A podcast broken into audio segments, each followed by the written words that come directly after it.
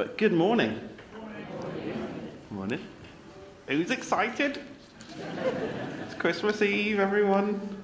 It's a real blessing and privilege to be here with you on Christmas Eve. It, it, it really is. Um, so I want to start by asking a question, okay? Now, this might make you feel vulnerable, all right? Just be honest, but we're all family here. There's no condemnation, all right? Who still has a little bit of Christmas shopping still to do?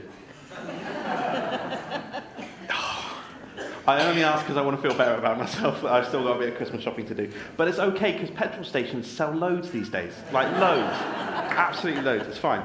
Um, but generally speaking, do you know what? I find Christmas shopping really hard. Um, I think it's because my expectations of Christmas shopping are always one thing, and the reality is always very, very different. Every year I think this will be simple. Buy a present for my mum. I know my mum. I've met my mum loads of times. This will be, I know what she likes. This will be really easy. Um, and I go into town with the expectation that I'll blitz all of my Christmas shopping in an hour. And then it feels like it takes me an hour to even find a parking space. And then I go to the bookshop, and I think, great, mum, will love, love, mum loves books. She does loads of reading. I'll go to the bookshop, and they don't have the book that I wanted to get for my mum. Ah. Okay, all right, I'll improvise. I have to think of something else on the spot. Whilst everybody in the whole town, all of Cheltenham, seems to also have gone to the bookshop and congregated in front of the shelf that I wanted to casually browse. And eventually I just get frustrated and I think, okay, all right, I, maybe she'd like a DVD. I'll go to the DVD shop. And so I traipse all the way across town, get to the DVD shop, and then can't remember if my mum still has a DVD player or if she's upgraded to a Blu ray player now. Ooh. So then I'm texting my brother, does mum still have a DVD player? And all, again, all of Cheltenham has followed me to the DVD shop now. So I'm surrounded by people bumping into me. And, and eventually I just give up and go home and order the original book on the internet. That, why didn't I do that in the first place? Of course.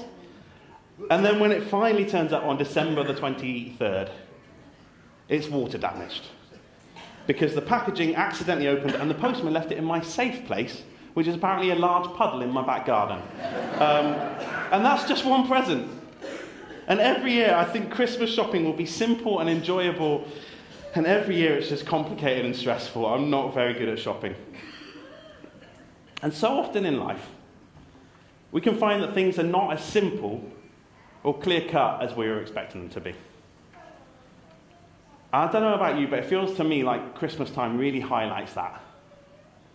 Because we all know what Christmas is supposed to be like fairy lights, time off work, beautiful carols to sing, gifts to give and receive, eating and eating and eating, time spent with friends and family and loved ones, and a general atmosphere of goodwill and cheer. Hooray! But sometimes, those expectations of a neat and tidy, fun filled festivities just serve to highlight the messiness of our lives. Just like with my Christmas shopping experiences, the reality of Christmas on the whole is often so different to our expectations. And in fact, the reality of life is often so different to our expectations. And this is especially hard for us as human beings because in our, our culture, we, we love things to be clearly defined. We love being able to neatly categorize things. We love labels and neat and tidy boxes.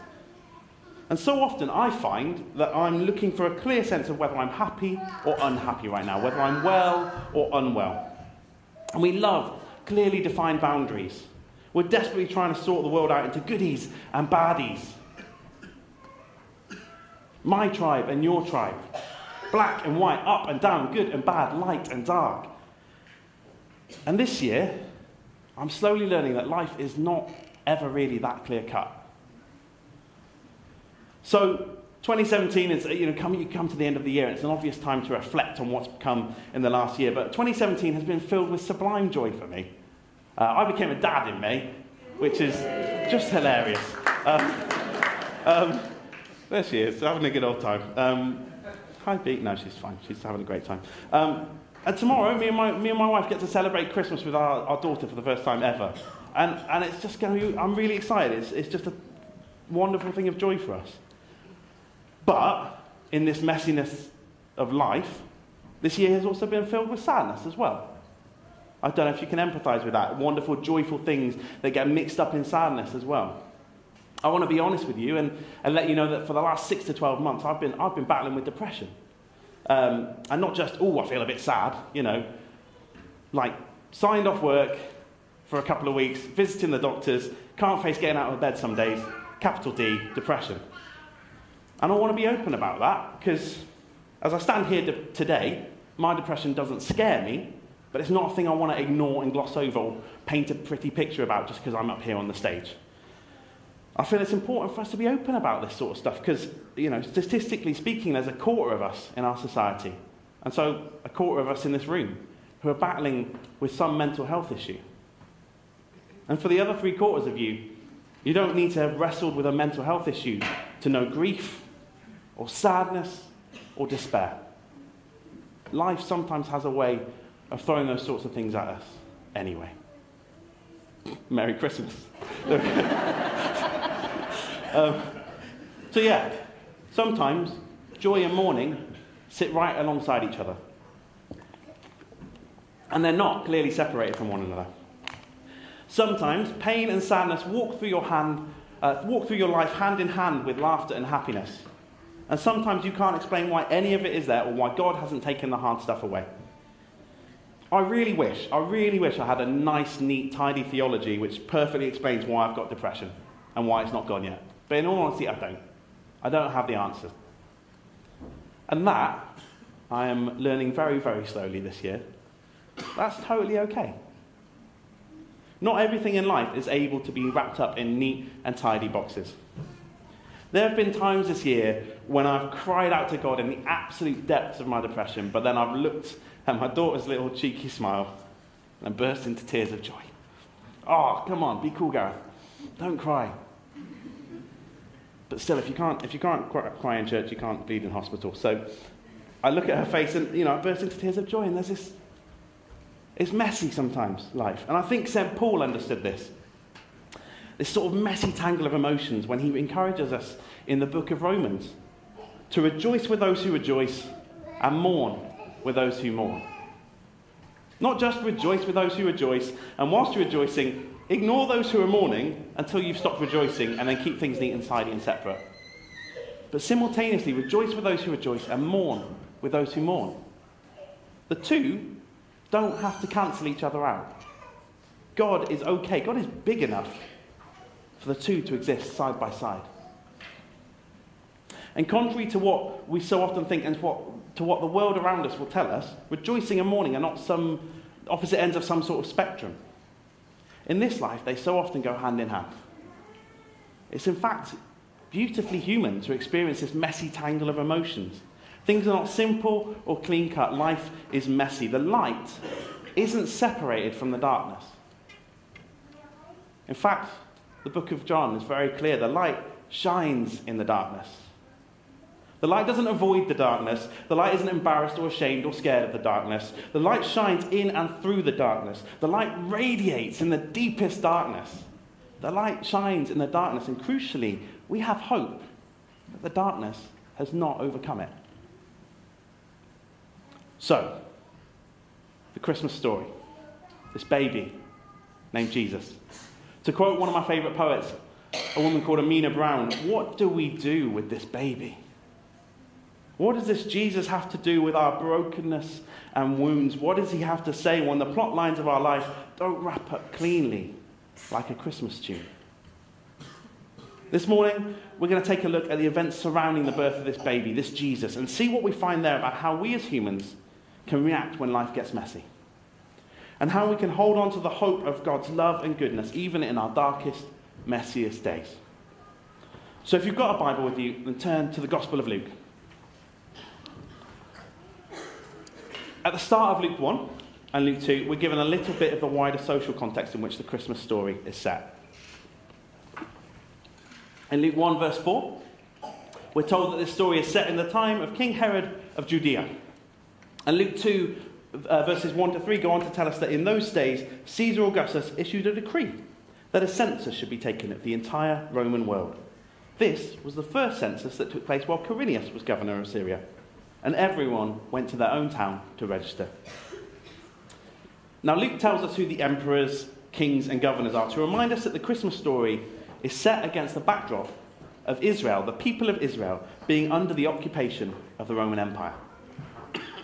Things aren't great for the Israelites. Herod, their king, is nothing more than a puppet of the Roman Empire. And the Romans wield so much influence over the day to day lives of ordinary people, ordinary people thousands of miles away from Rome, that the emperor, Caesar Augustus, can order everybody to just stop what they're doing and go to their ancestral hometown for a census. The people of Israel are under oppression from one of the mightiest military forces the world has ever seen. And they don't know why God hasn't intervened yet. They don't have a nice, neat, tidy theology for that. And they can't really be sure of who they can trust. They definitely can't look to their government for help or wisdom or guidance, and they're not even sure now if they can look to the religious leaders. Are, are they just stooges of the Roman Empire as well, the priests? They don't know. The context that Luke sets for us is that these are terrible, dark days. To paraphrase the prophet Isaiah, the people of Israel are walking in darkness. But on those living in the land of deep darkness, a light has dawned. There is always hope. Always. The prophet Isaiah writes these words hundreds of years before Jesus is born, and he tells Israel to hold on in the darkness because hope is coming. But what is hope going to look like? A mighty warrior? A powerful king? An important rich man? No. None of those. With God, even when we don't seem able to see Him, even when we're not sure what we're looking for, there is always hope. And we can always choose to follow hope, even in the midst of our darkest days. Because hope is the same thing in this story as it is for us. Hope is not simple, it's not clear cut, it's not easy or painless to follow hope. Hope is beautiful, but hope is messy. Hope is not born in the clean, the sanitary, or the neat and tidy. Hope is born in a stable as Rich so vividly pointed out for us earlier. Hope is born in a stable surrounded by animals and visited by unclean, smelly shepherds. Hope is born to a young, penniless, exhausted couple who find themselves hundreds of miles away from everything they know. Hope is a little baby boy born in a stable named Jesus. But Mary, the mother of Jesus, she obediently holds on to hope for nine months before she can hold the hope of the world in her arms. Hope requires obedience and patience and trust because hope is joyous, but hope is painful. It's not simple, it's messy. So the Gospel of Luke talks of the reality of hope. And so the claim that is made is that the place that Israel finds itself in, walking in darkness, is not the worst moment for Israel. This is not the beginning of the end. But instead, the claim is made that this is a very painful moment. That is actually the place where the story of Israel, the story of humanity, begins to turn around. And now Luke, of course, is talking about all of us. What the Gospel of Luke goes on to tell us is that whenever you think you've reached the end of your story, you're up against it, there is no light at the end of the tunnel, keep going. Just keep going. Keep trusting, keep believing God. Keep trusting Him because there's hope. So, let's back up a little way and see how Mary and her fiance Joseph and their extended family are caught up in the grand story of God's hope. There's this angel named Gabriel. And Gabriel has news for Mary. But we'll, we'll get to that. But he also has news for Mary's cousin Elizabeth and her husband Zechariah. Zechariah is a good man, he's a priest. And Luke goes into a lot of detail to point out he's a really good guy. And he's serving in the temple one day when this angel, Gabriel, appears to him. And so we read Luke 1, verse 11 onwards. Then an angel of the Lord appeared to him, standing at the right side of the altar of incense. When Zechariah saw him, he was startled and gripped with fear. But the angel said to him, Do not be afraid, Zechariah. Which is, that's kind of angel for hello. They say that a lot. Do not be afraid, Zechariah. Your prayer has been heard. Your wife Elizabeth will bear you a son, and you are to call him John. He will be a joy and a delight to you, and many will rejoice because of his birth. For he will be great in the sight of the Lord. He is never to take wine or other fermented drink, and he will be filled with the Holy Spirit even before he is born. He will bring back many of the people of Israel to the Lord their God, and he will go on before the Lord in the spirit and power of Elijah to turn the hearts of the parents to their children and the disobedient to the wisdom of the righteous, to make ready a people prepared for the Lord. Oh, big stuff. This is exciting. This angel gives this incredible news to Zechariah that he's going to be the father of John the Baptist, part of God's plan for saving Israel and the world. And this is how Zechariah responds. Zechariah asked the angel, How can I be sure of this? I'm an old man and my wife is well on in years. And kind of understandably, the angel Gabriel isn't that chuffed with that, that response. The angel said to him, I'm Gabriel. Can you not see me? I'm a big A. You need a sign? I'm okay, I'm Gabriel. I stand in the presence of God and I've been sent to speak to you and to tell you this good news. And now you will be silent and not able to speak until the day this happens, because you did not believe my words, which will come true at their appointed time. Meanwhile, the people were waiting for Zechariah and wondering why he stayed so long in the temple. When he came out, he could not speak to them. They realized he had seen a vision in the temple, for he kept making signs to them, but remained unable to speak.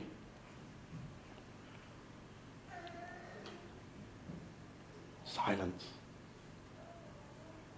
Zechariah is made silent because of his response. And when I read Zechariah asking that question, I'm not going to lie, I empathize with him a little bit. But I can almost hear the other questions whirring around his brain. Okay, so if my son is going to be part of the Lord's plan for saving Israel and the world, then um, which school should I send him to? And, and, should we stay in the same neighborhood or should we move to a better one? Um, give, give, give me answers. I need answers. I need resources. I need clear and easy to follow instructions. I have to figure all of this out to make sure that God's plan comes through. Zechariah misses the point. Zechariah needs clear cut answers. He needs things to be neat and tidy and to have all of his boxes ticked before he can proceed. So that he can be sure he won't mess up God's plans for his life, for his family. Isn't that the case for us sometimes? I've been there. It's the case for our, so much of our culture sometimes. We think we need, we need the answers laid out before us before we'll take any steps towards trusting God in, in what He's promised us. Do you know what? I'd, I'd, love to invite my workmates over for dinner, but my flat's really small, so I'm trusting God for a nice big house where I can host people before I invite anybody to my house. Do you know what? I'd love to go deeper with Jesus. I'd, I'd really love to go deeper in my relationship with Jesus, but first I need to work out how evolution and Genesis and how all that works together, because I, I need to work that out. Friends, I say this with all love, but all seriousness. Let go. Let go of thinking you have to figure everything out. We don't have to figure everything out. We, we, we can't. We won't. There will always be something to figure out. As soon as you think you've totally figured out one thing in life, the next thing will come along and it's just going to exhaust you. So let go. I say this as someone who's been there. Let go. And hold on to the hope that God offers you instead, just as he offers it to Zechariah. Because ultimately, because of, of how he reacts, Zechariah is rebuked. But he's rebuked gently and graciously by our gentle and gracious God. He and his wife still get a son out of it. But Zechariah is rebuked and he's silenced because maybe silence is what he needs. Maybe the space and reflection brought on by a long period of silence is the most gracious thing for Zechariah's busy old brain box. In any case, what we see happen next in the book of Luke. Uh, so, uh, chapter 1, verses 26 to 38. This, what we see next is the story of how Zechariah reacts is immediately contrasted with how Mary, the mother of Jesus, reacts to her encounter with the angel Gabriel.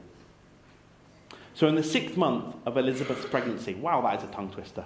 In the sixth month of Elizabeth's pregnancy, God sent the angel Gabriel to Nazareth, a town in Galilee, and it rhymes, lovely, to a virgin pledged to be married to a man named Joseph a descendant of David.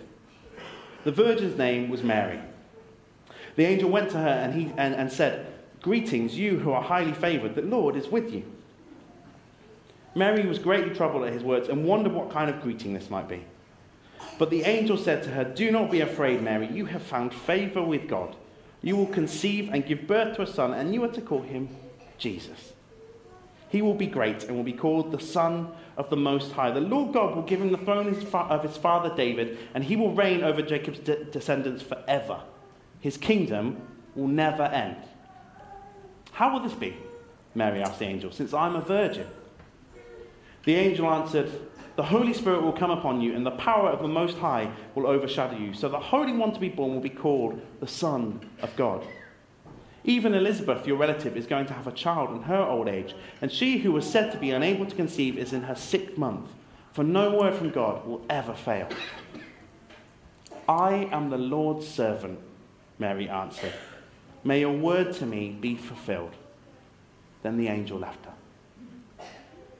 I am the Lord's servant. Mary responds to Gabriel in a totally different way. Where Zechariah, God bless him, needs details, needs confirmation, needs to know what he needs to do to make things happen, Mary simply trusts that God will make things happen. And that her part in all of this is to trust God and serve God. I am the Lord's servant. Mary just has this utter belief, this, this raw hope in the promise of God, this knowing so she doesn't have to jump through the same mental hoops as Zechariah in order to trust the promise of God. She's already there. Mary basically responds, I don't understand this. I don't understand how I, a virgin, will conceive a child or why it's me who gets to be the mother of the Savior of the world. I don't understand, but God, your will be done. Tell me what my part is in this and give me the strength to do it.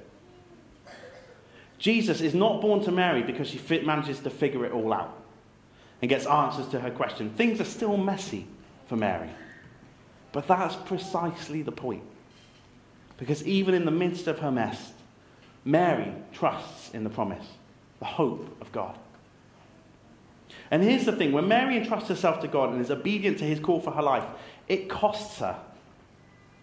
When we place our faith, our, our, trust, our hope in God, despite every earthly bit of knowledge telling us to do the opposite, it costs us. There's always something earthly that we give up there. It would, it would have been nice to hold on to when we're obedient to following God's hope. And the cost for Mary is her place in society. Because up until this point, Mary's practically Jewish royalty. Her husband to be, Joseph, is literally descended from kings. He's descended from perhaps the greatest king that Israel has ever seen, King David. And there's this New Testament scholar called Alexander Shaia who points out that as Mary's related to Zechariah and Elizabeth, we can make a fairly certain assumption that she's also descended from the tribe of priests. So Mary is descended from priests. Joseph is descended from royalty. And in Israelite culture in the, in the first century, at the turn of the first century, that's a big deal. They are like, wow. And now she's giving up all of her societal privilege, all because she's being obedient to God's promise. Mary will now be seen as a scarlet woman. Joseph will be seen as an idiot for taking her back. By a society who've been walking in darkness for so long that they've given up all hope, all, lost all concept of God being able to do miracles, that maybe there's a different explanation here. There's no explanation for why she's pregnant. She's married, she's getting married, and she's pregnant. And so she loses her status and, priv- and privilege in society, all to be obedient to God's promise, all to be obedient to God's hope. But even in the midst of society's darkness and in the midst of her own personal darkness, Mary trusts God. She believes Jesus is worth it. She knows that what the Holy Spirit has placed inside her is hope. It's the same for us because of the Christmas story, because of everything that Jesus did. I don't know where you're at today. I don't know what you think about this story or um, where you're at with Jesus, what you think of him. But in the midst of everything that's going on in your life, you are invited, like Mary, to place your trust in God. You are invited, like Mary, to believe that Jesus is worth it.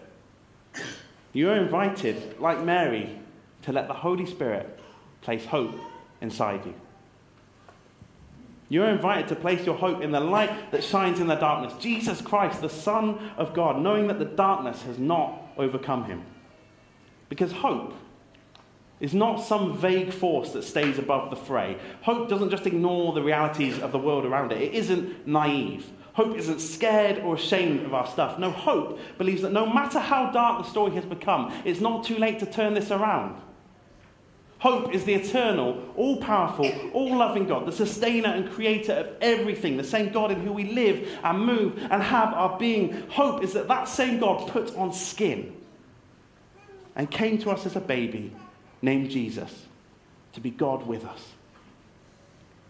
Hope is found in the way that Jesus grew up and lived the perfect life to show us what life could be. Hope is found in the way that Jesus was obedient and submitted himself to an agonizing death nailed to a cross, all so that death could be defeated. Hope is found in the way that Jesus rose again incredibly from the grave, so that you and me and everyone in all creation can be filled with the hope of relationship with God. We have hope, friends. Not only because we know a God who chose to go to the manger not only because we have a God who chose to go to the cross, but because we have a, a God who knows the way out of the grave and who chooses to do all of this for us, for humanity, for his children, for his creation. And who chooses to invite us all into this great story of hope. We are invited by the power of the Holy Spirit to be bearers of hope, to be bearers of Christ, just as Mary was. Friends, when we're filled with the hope of Christ, we won't shrink away from the darkness of this world. But instead, we'll shine the light of Christ into those spaces where it needs to be shined. When we're filled with the hope of Christ, we won't ignore the things in life that are too big or too hard or too overwhelming. We won't gloss over homelessness in our town.